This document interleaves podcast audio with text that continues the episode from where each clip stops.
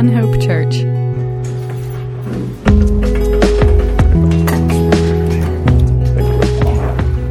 All right, good morning. Special uh, welcome to each and every one of you, especially those any visiting with us this morning. We're very glad you're here. Please make yourself at home and let us know if you need anything at all. Um, this morning, we're continuing in our study of the book of 1 Samuel. Um, we're in 1 Samuel chapter 5 this morning. So, just from the beginning of the Bible Genesis, Exodus, Leviticus, Numbers, Deuteronomy, Joshua, Judges, Ruth, 1 Samuel. 1 Samuel chapter 5. And I'll just give a little bit of the context because really, um, you know, so much is dependent on context as we study the scriptures. Really, a lot of, you know, life, you might not even think about it every day, but your life is, is in a context, right? I mean, you're in a know, 2019, you, you know, if you live in Athens, Georgia, or around Athens, um, that creates a certain context for your life and it influences how you see the world. Um, but you know, context is really in, important. Uh, even in just like affectionate terminology of what we call each other, you know, context um, is important. You know, every, everything um, goes with that. You think about you know names that you, you or ways that you call to like really close friends, and that might be kind of odd if you use that same term with somebody the first time you met them, you know, on the street. They look at you like, hmm, that's interesting. You know, but so context matters. Context really, really does matter.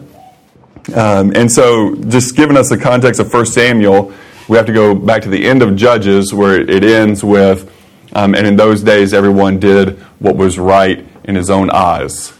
You know, that's, that's the context for the, for the book. And then um, at the beginning of 1 Samuel, we have a, a devout woman named Hannah who is childless, and she prays and she asks God for a son, um, and God honors her um, request, and she gives her son Samuel into the Lord's service that he would grow up um, in the tabernacle and that he would serve the Lord there.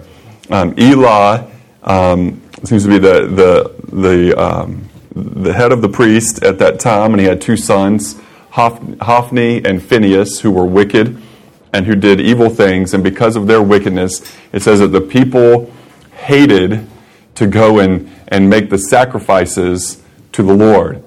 Um, and, you know, we see this whenever you have um, a false leader or a cult type thing, um, you always find abuse of power, greed, and sexual immorality. And that's what you find with Hophni and, and Phinehas. Um, those things are always always present when um, there, there are abuses at play, and which is a terrible and, and awful, awful thing. Um, and so we need to really be careful about that and to, to understand God's, what God's expectations are, especially God's expectations for those who are in positions of leadership over others, that God's, God deals with that and views that. Um, very firmly, and we'll see that um, even as we are in this chapter uh, today. So, in God's judgment, the, the Philistines are, are neighbors with the Israelites, and, and throughout the book of, of Judges, harass them, take them into um, you know, slavery, um, come and raid their crops or burn their crops. Um, and, and God is going to use the Philistines, in this case, to judge um, the Israelites. Now, what does that mean? Really, what that means is God is removing his, his hand of restraint and allowing the Philistines just to do what they want to do. Because what the Philistines, their, their heart, what they want to do, the desires of their hearts, is to go and to attack the Philistines and to plunder them and to take their, their land and their people and their stuff. That's what they desire to do. And so God, you know, allows them to, to do that. Um, the, so there's a first defeat in battle in the Israelites without consulting God. So, you know, if we take the Ark of the Covenant with us, surely then God will have to give us victory. Um, you know, they don't consult God about that. They don't repent of their sins. They just, you know, in their arrogance, say, well, if we do this, then God will have to do that. And un- unfortunately, God is is still treated that way. you know, in, in, a lot of a lot of cases, we use it. Um, you know, we have to be careful that we don't treat God or the things of God as some type of, of good luck charm. Um, you know, and just thinking about even you know the cross, you know, for us, and you know, you, those of you who know us know we go to um, Mexico a, a, pretty fair bit, part of our mission work there. Whenever in a taxi and there's a you know there'll be a crucifix hanging from the you know from the the rear view mirror, and if you ask the taxi driver why do you have that, the normal response is, well, it's it's for my protection. It's going to you know help me from being in an, an accident or or something like that. Um, well, I guarantee you that you know there's accidents every day on, those roads, and if you went to the taxis, you could say, well, there's the crucifix that apparently didn't work in that situation. It's you know it's been taken, it's been used or, or misused um, as this good luck charm, and you know the things of God are not that that way. We need to be careful that we don't treat God like that. Um, so let's pick up for the rest of our context. So the Philistines have won. They've taken the Ark of the Covenant as part of their of a prize of a victorious, you know, battle. And so uh, let's read um, 1 Samuel chapter 5, verses 1 through 5. This is where we finished off last week. We'll pick up today. It says, The Philistines took the ark of God and brought it from Ebenezer to Ashdod. When the Philistines took the ark of God, they brought it into the house of Dagon and set it by Dagon. That's their Philistine god. And when the people of Ashdod arose early in the morning, there was Dagon fallen on its face to the earth before the ark of the Lord. So they took Dagon and set it in its place again. And when they arose early the next morning, there was Dagon fallen on its face to the ground before the ark of the Lord. The head of Dagon and both of the palms of his hands were broken off on the threshold. Only Dagon's torso was left of it. Therefore, neither the priest of Dagon nor any who come into Dagon's house tread on the threshold of Dagon in Ashdod to this day. Let's pray. Heavenly Father, as we come to you this morning and we are thankful to be able to worship you and thankful to be able to uh, look into your word together and to learn from it.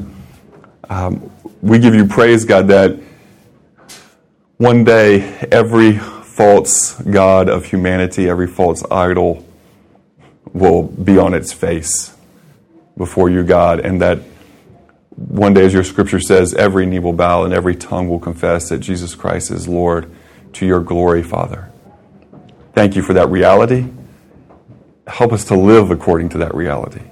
Help us not to live in our own superstitions or fantasy lands about who you are and what you're like and, and what you require of us, but help us to know the truth, to know it clearly, um, to see it clearly, and to live our lives according to your way, oh God.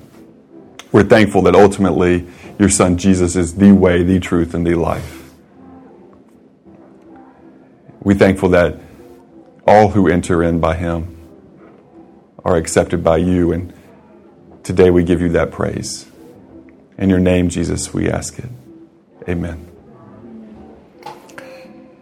So, you know, this this scene that we had in chapter 5, beginning of chapter 5, was this tremendous opportunity for the Philistines to recognize that the God of Israel, Yahweh, um, is a true and living God, and that their God, Dagon, was a man made God, a false God, a, a God who could not keep himself upright, but had to fall before, who could not keep himself intact, but whose, whose you know, hands and and head and everything fall, fell off.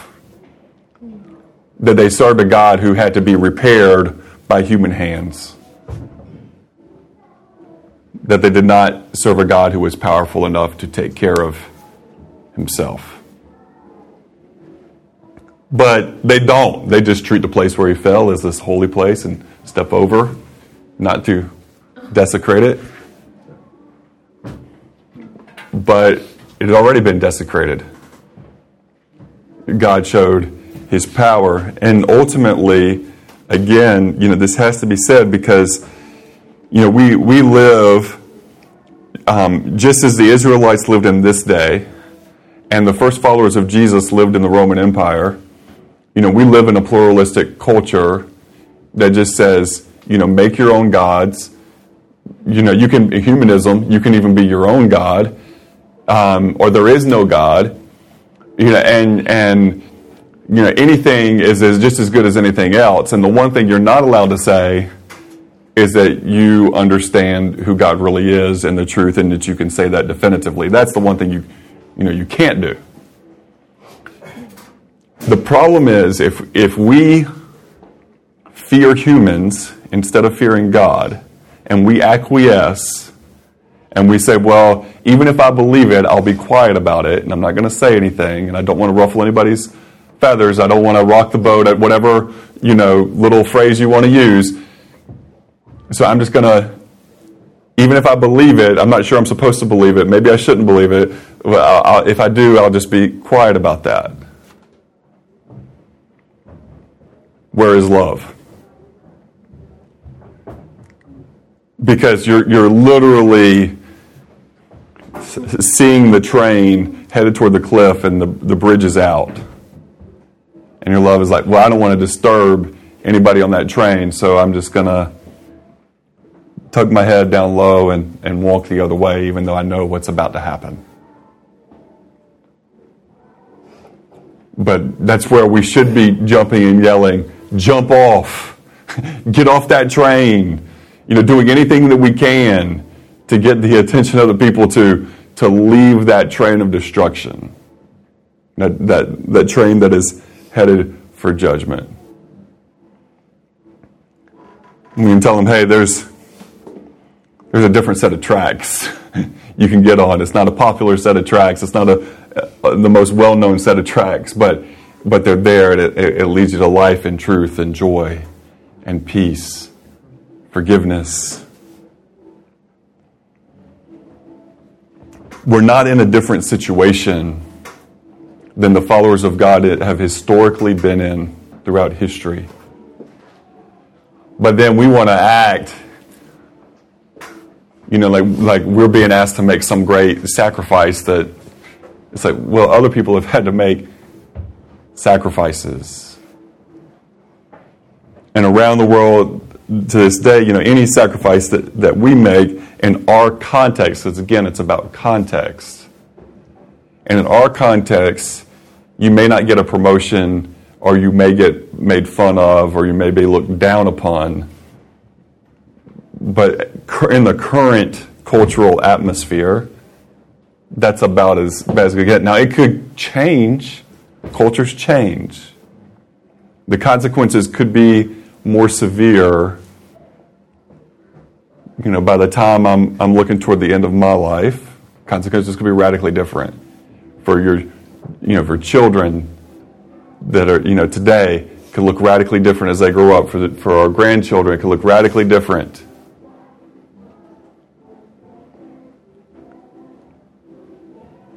But when we consider the context of our world and what believers around the world go through, North Korea, Saudi Arabia, China, you know, the list goes on. And the risks that they take and the persecution that they face, and that many of our brothers and sisters actually have died in our day and time for the gospel that we preach. we should have a little bit more fortitude. We should have a little bit more of a backbone. Now, that, of course, doesn't mean that we have a, a license to be arrogant or to be rude or to be any of those things that sometimes people you know, tend to go towards. No, we are to be meek, restrain strength. We are to be kind. We are to be loving. But we are not to be ashamed. We are not to be ashamed. We are not to be weak. We are not to be silent.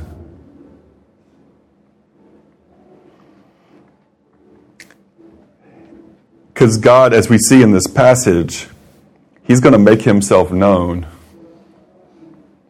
And it's far better for people to have at least opportunity to hear and believe the gospel and to turn and to suffer His judgment In verse 6 of 1 Samuel chapter 5, it says, But the hand of the Lord was heavy on the people of Ashdod, and he ravaged them and struck them with tumors, both Ashdod and its territory. And when the men of Ashdod saw how it was, they said, The ark of the God of Israel must not remain with us, for his hand is harsh toward us and Dagon our God. Some acknowledgement there.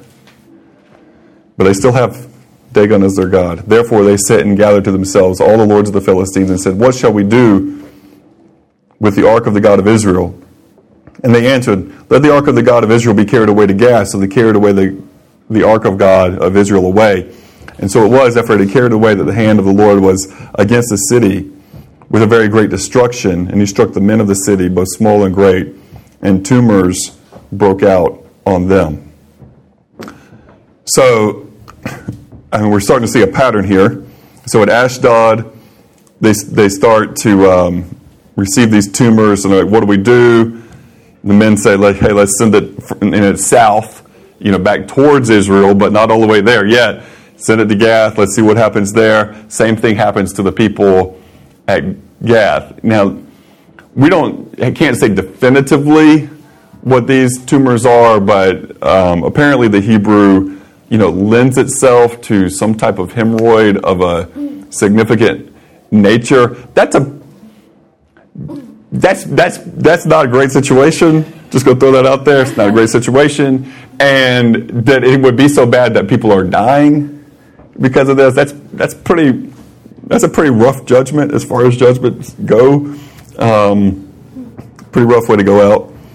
Um, and so then in verse 10, it says, they, Therefore they sent the ark of God to Ekron. So it was as, a, as, a God of, as the ark of God came to Ekron that the Ekronites cried out, saying, They have brought the ark of God of Israel to, to us to kill us and our people.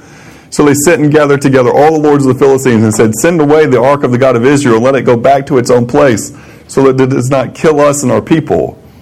For there was a deadly destruction throughout all the city, and the hand of God was very heavy there.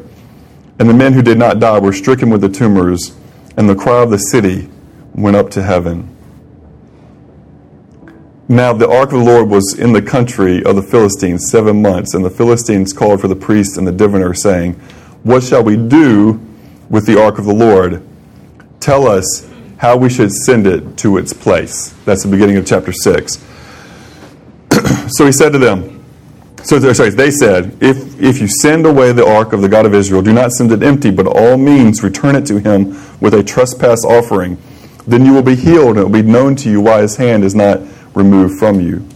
And they said, What is the trespass offering we shall return to him? They answered, again, this is, you know, the, uh, the, the priest of Dagon, but um, those, um, the diviners or diviners who you know, into the superstitious occult type things. So they said they answered five golden tumors and five golden rats, according to the number of the lords of the Philistines. For the same plague was on all of you and on your lords. Therefore, you shall make images of your tumors and images of your rats that ravage the land, and you shall give glory to the God of Israel. Perhaps he will lighten his hand from you, from your gods, and from your land.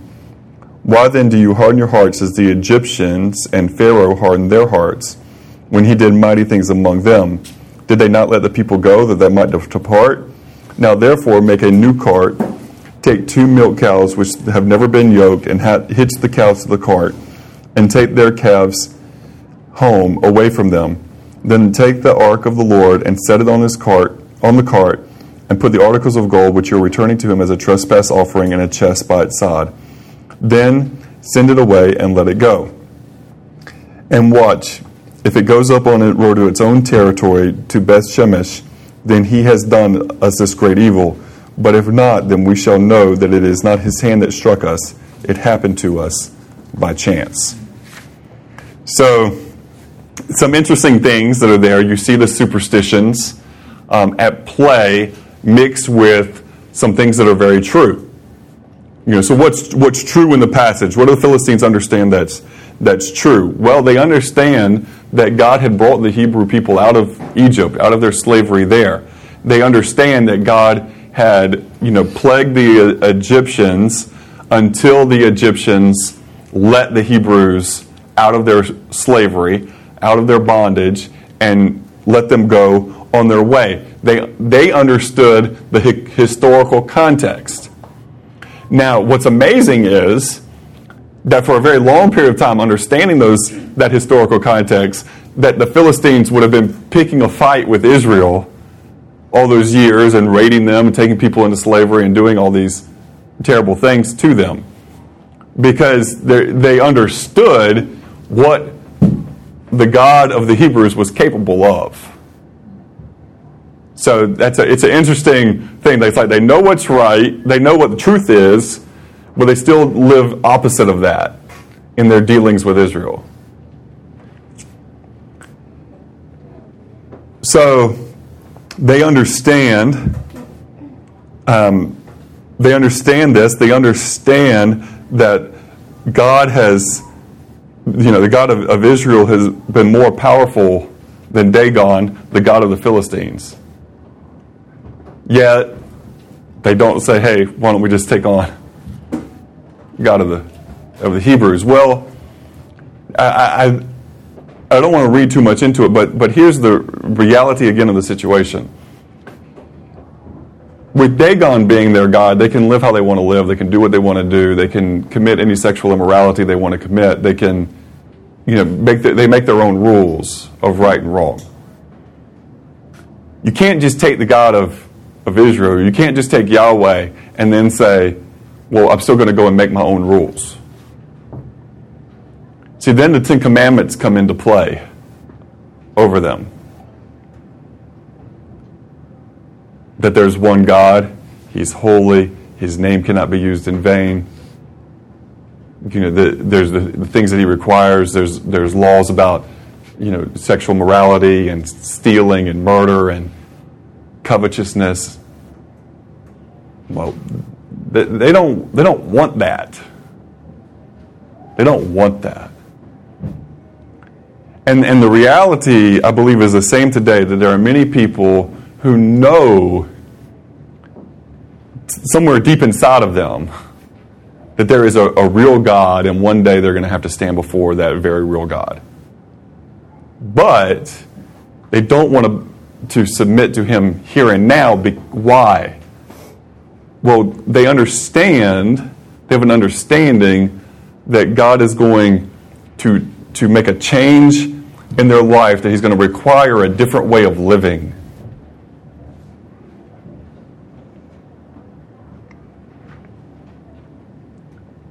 the historical record shows that when people are, are given the option between follow God and live according to his ways, or don't follow God and potentially suffer catastrophic judgment in the end, but you can do what you want, a lot of times they pick option B. And that's a sad and terrible thing because you know they believe this lie that their life is going to be here and now is going to be better if they live according to option B. But does option B actually bring fulfillment and joy and peace and life? No. The most that it can offer are moments of pleasure, moments of happiness. But it doesn't offer anything lasting and sustainable and satisfying. There always has to be the next the next. You, know, you got somebody living for parties. They don't wake up one morning and go, you know what? Man, last night's party was so great. I am satisfied. I am satisfied of partying. I'm good. No, what, what sometimes happens, you know, people just like, just keep on. Or they wake up and go, you know what? This isn't satisfying. And it's never going to satisfy me. And so now I'm going to try something different. That happens. Praise God. That happens. But you never have the person who's like, you know what, man, that was so good. That was so enjoyable. I never need another one. I'm just good as I am. That doesn't happen. Doesn't happen.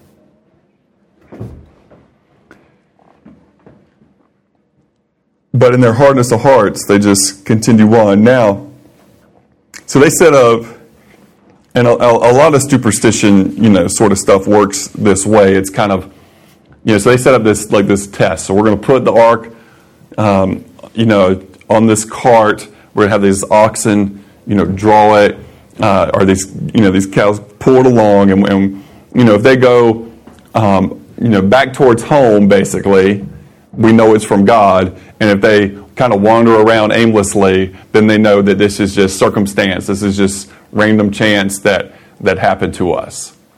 That's how a lot of these, you know, things play out. Well, it's like a 50-50. Okay, so even, you know, to a logical mind, there still have to be some question, you know, when you do a 50-50, it's like flip the coin, you know, sort of deal. But that's what they set out to do. And God, in His grace, works, works with them in their foolishness. You know, they should have, I mean, they should have just gone, hey, look, this is clearly like our God fell on his face and was like shattered. And we all have tumors. And, like we, we're all struggling here. And a lot of us have died. Like, let's just do the simple math on that and, and, and repent. We don't need to do like some sort of test thing. Let's just do this, what's most logical here. Boom. You know. But they do it this way. God works out works with them and this, which again is another opportunity for them to repent. It's like grace upon grace upon grace, and and it's not like um, that people have never responded to that grace. Remember, in, you know Jonah with the Ninevites, and Jonah just walking through, like finally gets there and walks through the city, and he's like, "Judgment's coming," and the people aren't like, "Well, maybe not." You know, no, they put on, you know, sackcloth and ashes and bow themselves before God and declare a fast and like beg for God's mercy, which they receive.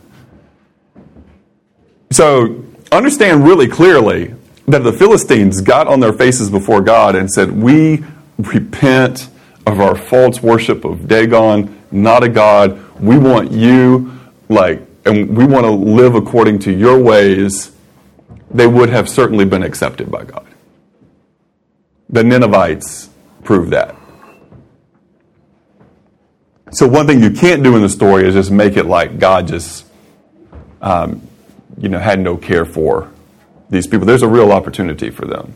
There's a real opportunity. So, verse 10 says, The men did so. They took two milk cows, hitched them to the cart, shut up their calves at home, and they set the ark of the Lord on the cart and the chest with the gold rats and the images of their tumors just kind of a silly thing. Now, the rats part, you know, the, the rats are probably, you know, rats historically carry have carried diseases and plagues, um, you know, bubonic plague, you know, that sort of um, sort of thing. Um, so it could, could be what's happened here, and they may recognize the connection um, between those things. Um, in any case, they do that. Then the cows headed straight to the road to Beth Shemesh and went along the highway lowing as they went, and did not turn aside to the right hand or the left. And the lords of the Philistines went after them to the border of Beth Shemesh. Now the people of Beth Shemesh were reaping their wheat harvest in the valley, and they lifted their eyes and saw the ark and rejoiced to see it.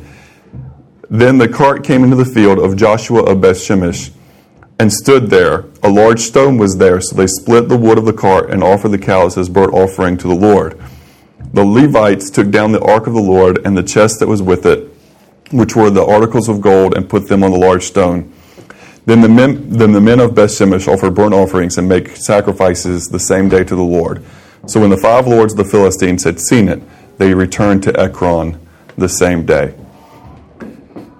These are the golden tumors which the Philistines returned as a trespass offering to the Lord one for Ashdod, one for Gaza, one for Ashkelon, one for Gath, and one for Ekron, and the golden rats according to the number of all the cities of the Philistines belonging to the five lords, both fortified cities and country villages, even as far as the large stone of Abel, on which they set the ark of the Lord, which stone remains to this day in the field of Joshua of Beth Shemesh. So everything's good there. You know, the, the, the ark has left the Philistines. The Philistines recognize that. They leave. It seems like, you know, their, their time of judgment has, has finished. And if we just stop the story right here, you could be like, all right, the ark's to return to Israel. Things are good. And then we read this. in verse 19, then he, that's the Lord, Yahweh, struck the men of Beth Shemesh because they had looked into the ark of the Lord. He struck 50, well, here's the, we're going to talk about some manuscript thing. Either 50,000 and 70 men of the people, or 70 men of the people, and the people lamented because the Lord had struck the people with a great slaughter. Um, so let's talk about a couple of things here. There, there is a manuscript deal about what number of people were slaughtered by God, um, but let's first talk about the why. Like what what has happened here? What have the people done, and and who are these people that have done it? Um, both again, context, context, context is really really um, important.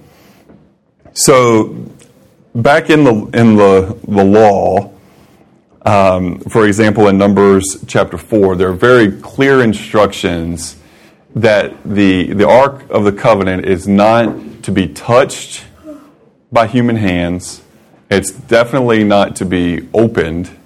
Um, that these are things that are, are not to be done, or that, you know, and it's clear that there would be judgment for that. The ark actually wasn't ever supposed to even ride on a cart. Now, the Philistines didn't know better, and God, in His grace towards them, like, doesn't punish them for putting the Ark of the Covenant on a cart. They didn't have the law and the instruction of don't do that. There were places for for poles to be, you know, put through rings on the Ark of the Covenant, and it would be carried on men's shoulders, and you would touch the pole, but you would never touch the ark. It was to be carried by by the priests. Okay, that's how that was supposed to, to go down. So again, you have God's clearly God's grace toward the Philistines that they didn't know better, and so they were treated according to what they knew about at that time. They were judged according to the sins that they had committed um, as a people and uh, for their sins against Israel. Um, they were judged according to what they had actually done. They were, they were judged according to their false worship of Dagon and all that went with that. Okay? They're, they're not judged for something they didn't have understanding about. But these people of Beth Shemesh, um, in doing some, some homework on this, it seems likely that they are descendants of Aaron, the first high priest. Um, at minimal, at the very minimal, we can say that they are Hebrews who have, who have the law and have heard the law you know, read and who understood that they were not supposed to do what they did. Okay, that's the very minimal, but it's even more likely that they were more it's more it's likely that they were even more responsible because of of the, the lineage that they had and that their knowledge and understanding of the situation would be expected to be even greater, right? And so that's why the Lord sh- struck them. Now, the numbers, um, some of the manuscripts, few of the manuscripts read the number 70, and apparently in the Hebrew writing, there's not a very large variance between how you would write these things, between 70 and 50,000 and 70. Like to us, you know, writing in, in English, if I write 50,000 and 70 on the board, and I write 70 on the board, there's not much like question of the of the differences there, right? But in this, it, it may be a little bit um, easier to to make a manuscript um, difference in in it being copied. And generally, they were being they were very well, not generally. I mean, they were very careful about how they copied um, these things. So the the manuscript side of it leans toward the larger number. Um, the Septuagint, which is the Greek translation um, of the Hebrew that um, was you know popular in the days of, of Jesus gives a larger number. So there are some, but there are some manuscripts that have the smaller number. So you take that into consideration. Um, archaeology, understanding of the region and area, um, it, it's it's very questionable of whether there would have been that large of a population of people there. That leans, lends weight to the smaller number. It also seems more likely that 70 men would have looked into the cart and been struck by that as opposed to God striking down 50,000 for what 50,000 people hadn't done. Does that make sense? But we do need to recognize sometimes one person sins and that has very negative consequences for other people. And we see that in the scripture. Sometimes you're like, wow, David sinned, and then there's this like slaughter of people. Whoa, whoa, you know. So, you know, not, I, I don't want to completely write that off just by saying, well, it seems to us more fair. Okay. I can guarantee that whatever God did is just because God is just. Okay, so you do, and I, and I know that might sound like a, well, that's an easy way out of a problem or whatever, but if your if your perspective is that God isn't just, then whether it's 70 or 50,000 and 70, you're going to say, well, God wasn't just in what he did here. Perspective, it matters, right? If your perspective is that God is just, then your perspective is going to be that what God did here was just, whether it was 70 or 50,000 and 70. Okay, that's kind of just how that is. Um, but what I want to what I want us to be very mindful, though, as we talk about application, there's a couple things here that are really key, key here. One, remember again, the, the, the Hebrews, Israelites, are God's, God's chosen people. He makes that very clear. The, these men, small number or large number, disobeyed God and were destroyed. They lost their lives. Okay.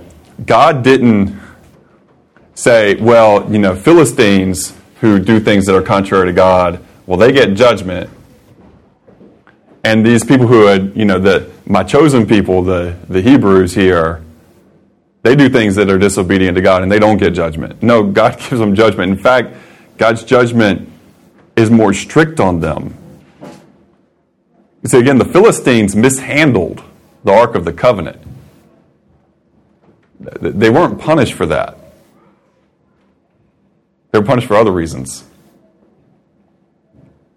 The Hebrews knew the, the law, or at least were expected. You know, the, you know, one of them said, "Well, I hadn't read that." Well, whose fault was it that they hadn't read that? they had the law.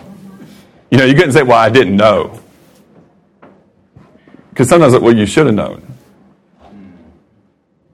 You know, you, you, willful ignorance is not an excuse. Willful ignorance is it doesn't work. It just doesn't work that way.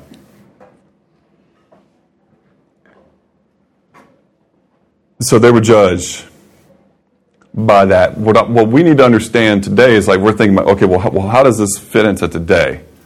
What does this mean for today? Well, we need to understand well, what is well, on what basis does God judge people today? Well, there's different types of judgments. There, there are judgments that we would call, you know, like consequences. Like there, like when you, like we commit a particular sin, sometimes there's consequences for that particular sin, right? Sometimes you have those consequences where you get caught by others. If it's like if it's a sin that's also that our our law system agrees is a sin or agrees that it's wrong, they might not call it sin, but agrees that it's wrong. For example, stealing. Like a person steals something, well, God judges that one way or another. We'll talk about the one way or another in a minute. But he judges that one way or another. Our society also agrees that stealing is wrong. So therefore, if the person is caught by government, the person is going to be punished by our government. So there could be a natural consequence there of that. Person gets away with it, the law doesn't figure it out, like the government doesn't figure it out. Well, there's still God to deal with. Okay.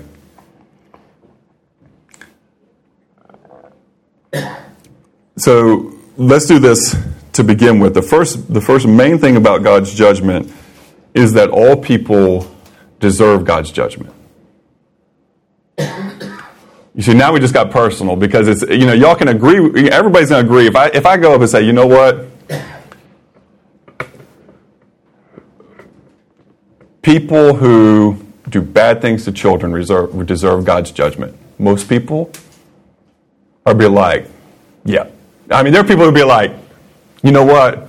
I don't believe there's a God, but if there's a God, he definitely needs to do something about that. Right? Like, he definitely should judge those people. Right? Like, very few are like, eh. I mean, you do have a couple of those, but those are very, very rare. All people deserve God's judgment. All people, the scripture says that all have sinned and fall short of the glory of God. Anybody in here want to say, I have not sinned? I'm going to raise my hand and go, I have sinned. I acknowledge that. We all should acknowledge that. That's not hard to, to prove. We can just take, we just take like a little bit of the law and just say, hey, have you coveted, have you wrongly desired something that belonged to someone else? Most people, I mean, yeah. Well, okay, that's one law. That's one. Have you ever said things, something that wasn't true to somebody? That's a lie. So okay, so you, you've you're you're a coveter and a liar, and we've only covered two commandments. Like, do we need? It's like, do we need to continue? And then you get into Jesus's, you know, standard, where the intent of the heart makes you guilty, not just your physical actions or, or actual physical words, but the intent of your heart. Oh my goodness. Well, guilty, guilty, guilty, guilty, guilty. And then the scripture says that, this, that Romans 6.23, for the wages of sin is death. What does that mean? Well, what is death? Well, death is separation. When a person physically dies, their, their spirit is separated from their body. What is spiritual death? Spiritual death is, you know, first occurred in the garden. Remember, God told Adam and, and Eve, you know, when, if, you, if you take, in the day you take of it, you will die. Hey, physically, they kept living on. They lived many more years. But it was a spiritual death, it was a separation from God. So, the wages of sin, the, the, the just earning of sin, is eternal separation from God. Period. Full stop.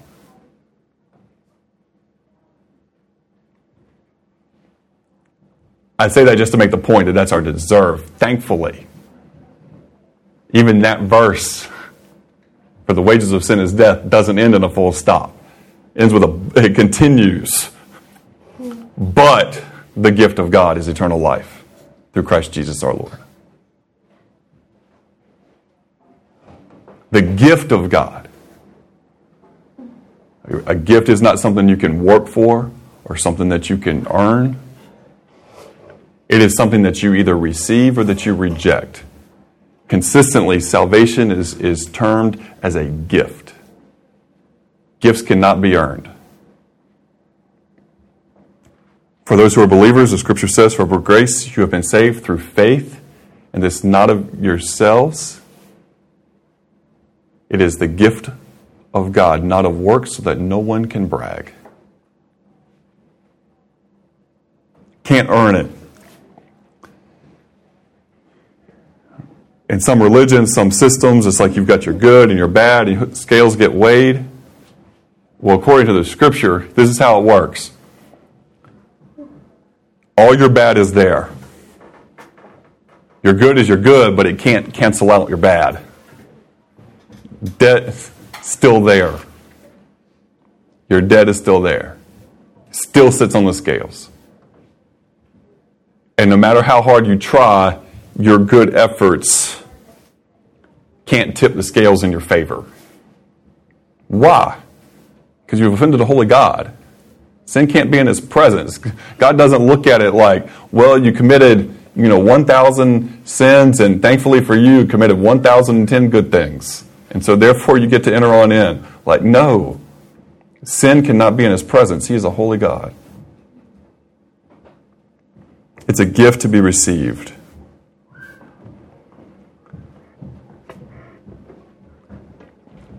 God shows us how much He loves us, and that while we were still sinners, Christ died for us. And for God so loved the world that He gave His only begotten Son, that whoever believes in Him shall not perish, but has everlasting life. This is the gift of God to be received humbly. And it requires humility. Because whether the person just is a full blown, like, I know I'm a wicked sinner, or they are religiously pious and says, I'm a pretty good person the same response is required of both. On the face before God, saying, Forgive me, I'm a sinner, Lord. Please help me.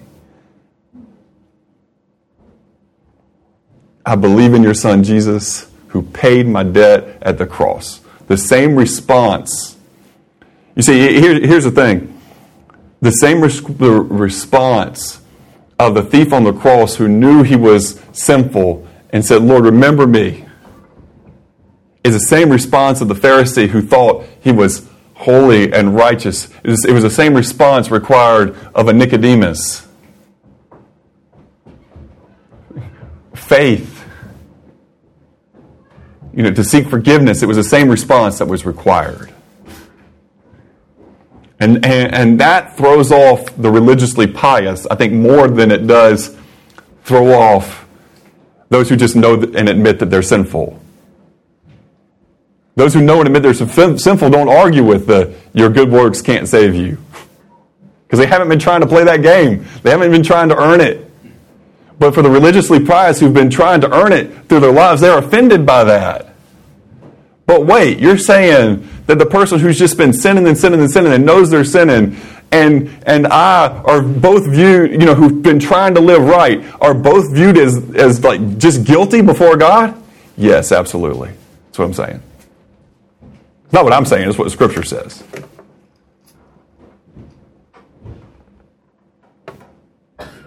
You're guilty at one point, you've, you've fallen short of the, of the law, period.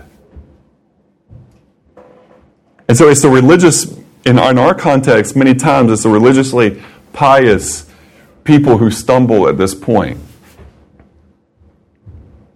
And our, our churches here in the South especially, but all over the world, but especially here in the South, are full of people this morning who are religiously pious.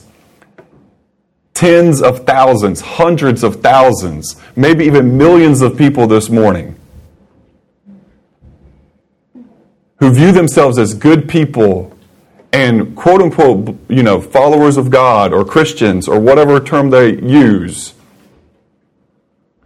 who have never ever humbled themselves before God and said, Lord, save me. I'm a sinner. I can't do this on my own. It's only you, Jesus. Only what you did at the cross was good enough for me.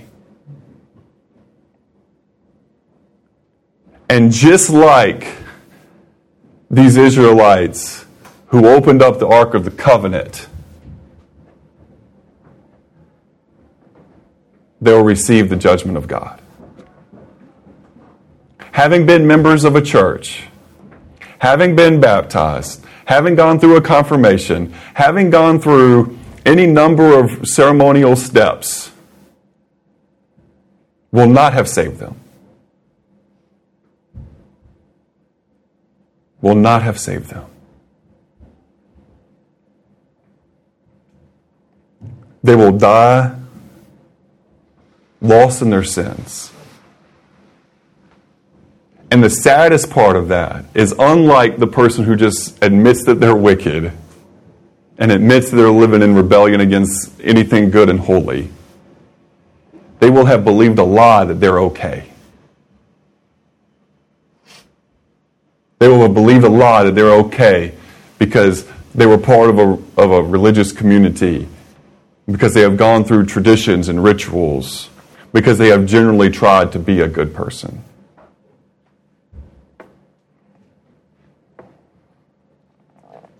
Now, I'm not saying hell will be the same for both of those groups of people.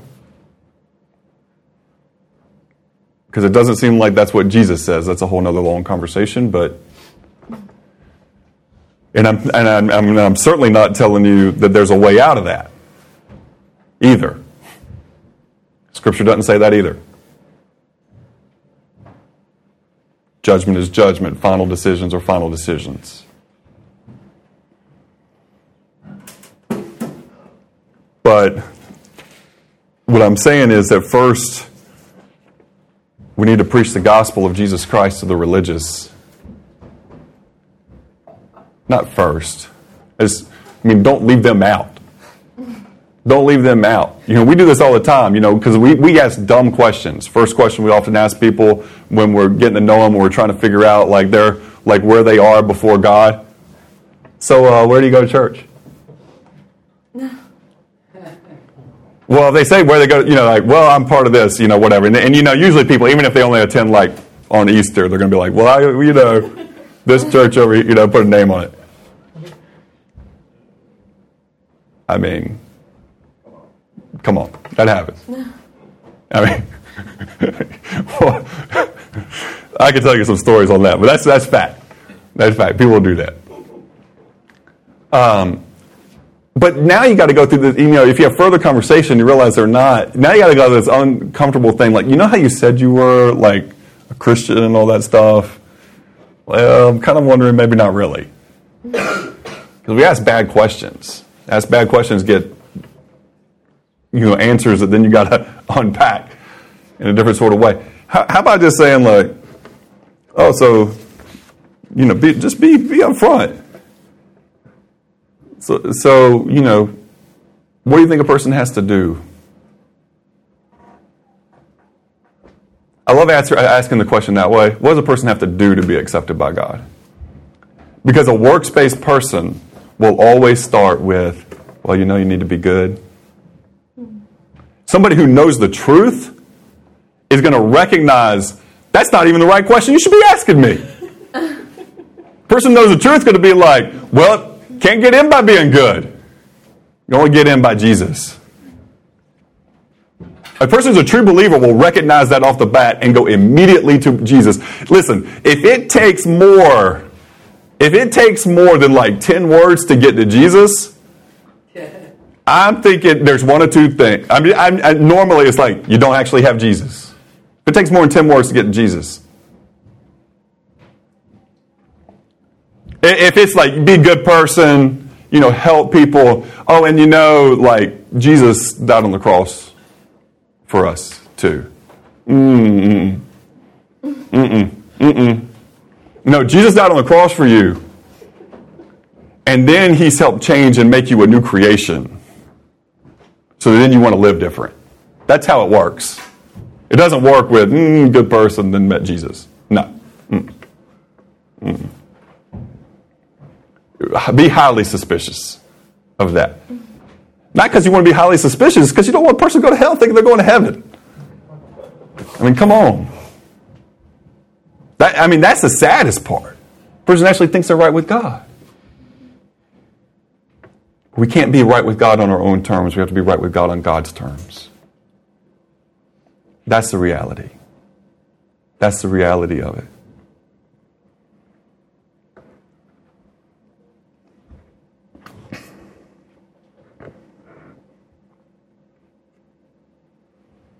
Verse 20 The men of Beth Shemesh said, Who is able to stand before the holy Lord God? And whom shall it go up from us?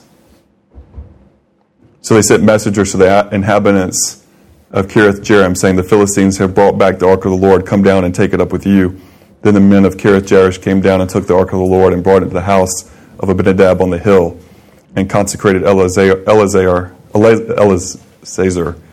his son, to keep the ark of the Lord.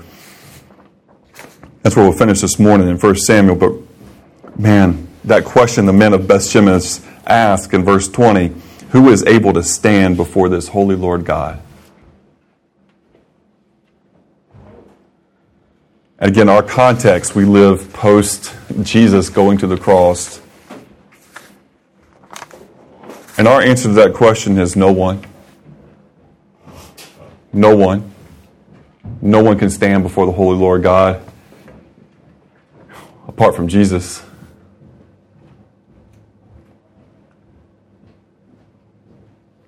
Like we're able to stand. If we're able to stand before God, if you're able to stand before God, it's because of Jesus. Full stop.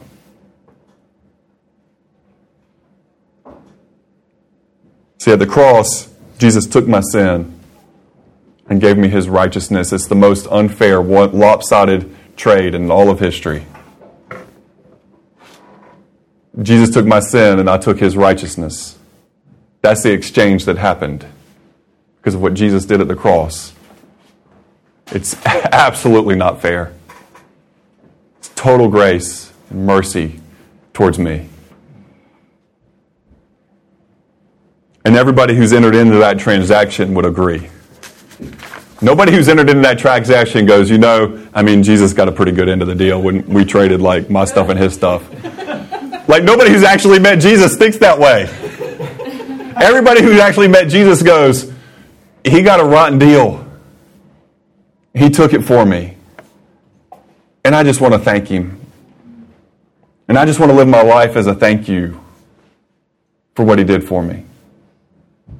See, that's the change. But now you, we have to actually understand there is a judgment for believers. It doesn't have to do with your salvation, but there's another judgment. And it's the, the, the judgment seat of Christ. And it's about the reward or loss of reward for how we lived in this. But even in that loss of a reward, understand that can result in the loss of your physical life. You don't have to read but 1 Corinthians chapters 10 and 11 to get that. Because in 1 Corinthians chapters 10 and 11, there's a talk about the Lord's table and how we take the Lord's table, the bread and the cup. And in the church at Corinth, there were people who were just, they weren't confessing their sins. They were believers, but they were just living in sin.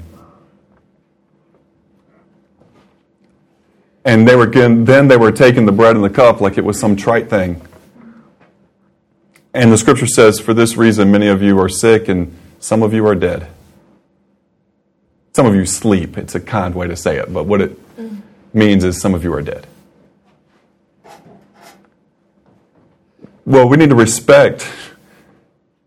We take the bread and the cup this morning, praise God. We need to respect that we take that bread and that cup that represents the body and blood of Jesus who died for us on the cross. We don't take it in a trivial manner. But we're instructed to take it. So you can't just be like, well, I'm going to get out of all that just by not taking it. Well, the scripture says, do this. Jesus said, do this in remembrance of me. So if you weren't, if you're just like avoiding it, well, that's, that's a sin too.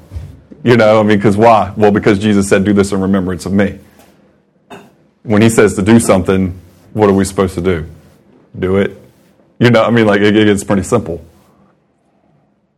So we don't get out of it by just being like, well, I don't want to be in danger of, of sinning, so I'm not going to take it. Well, th- that's problematic.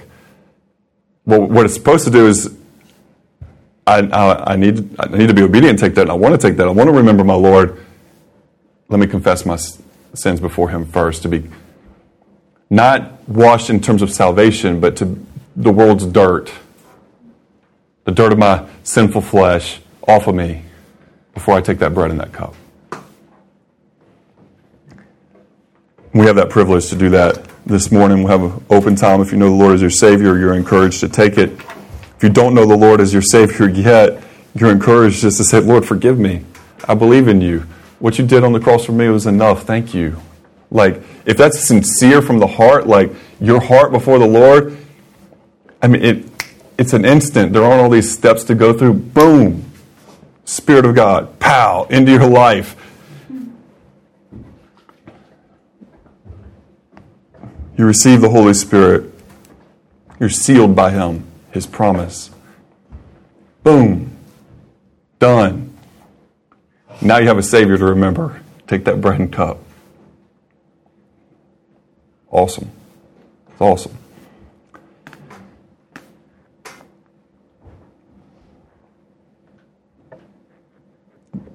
Our message. The world needs to hear our, the good news of Jesus Christ. Let's pray. Heavenly Father, we come to you again. We're thankful as the men of Beth Shemesh ask, who could stand before you?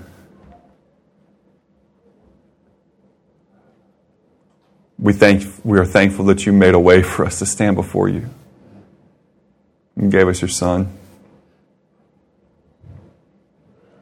The perfect one, the Messiah, who would die in our place, who would pay the debts we couldn't pay, that would present us to you as righteous.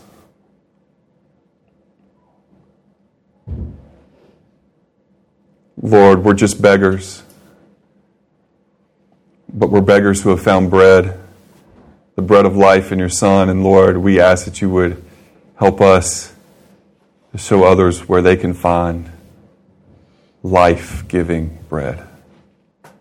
Help us, Lord Jesus, to be faithful to you and to your gospel. So precious to us. As we take this bread and this cup, Jesus, that represents your body and blood, please help us to do so. Having your Spirit examine our hearts before we take it. In your name, Jesus, we ask it. Amen.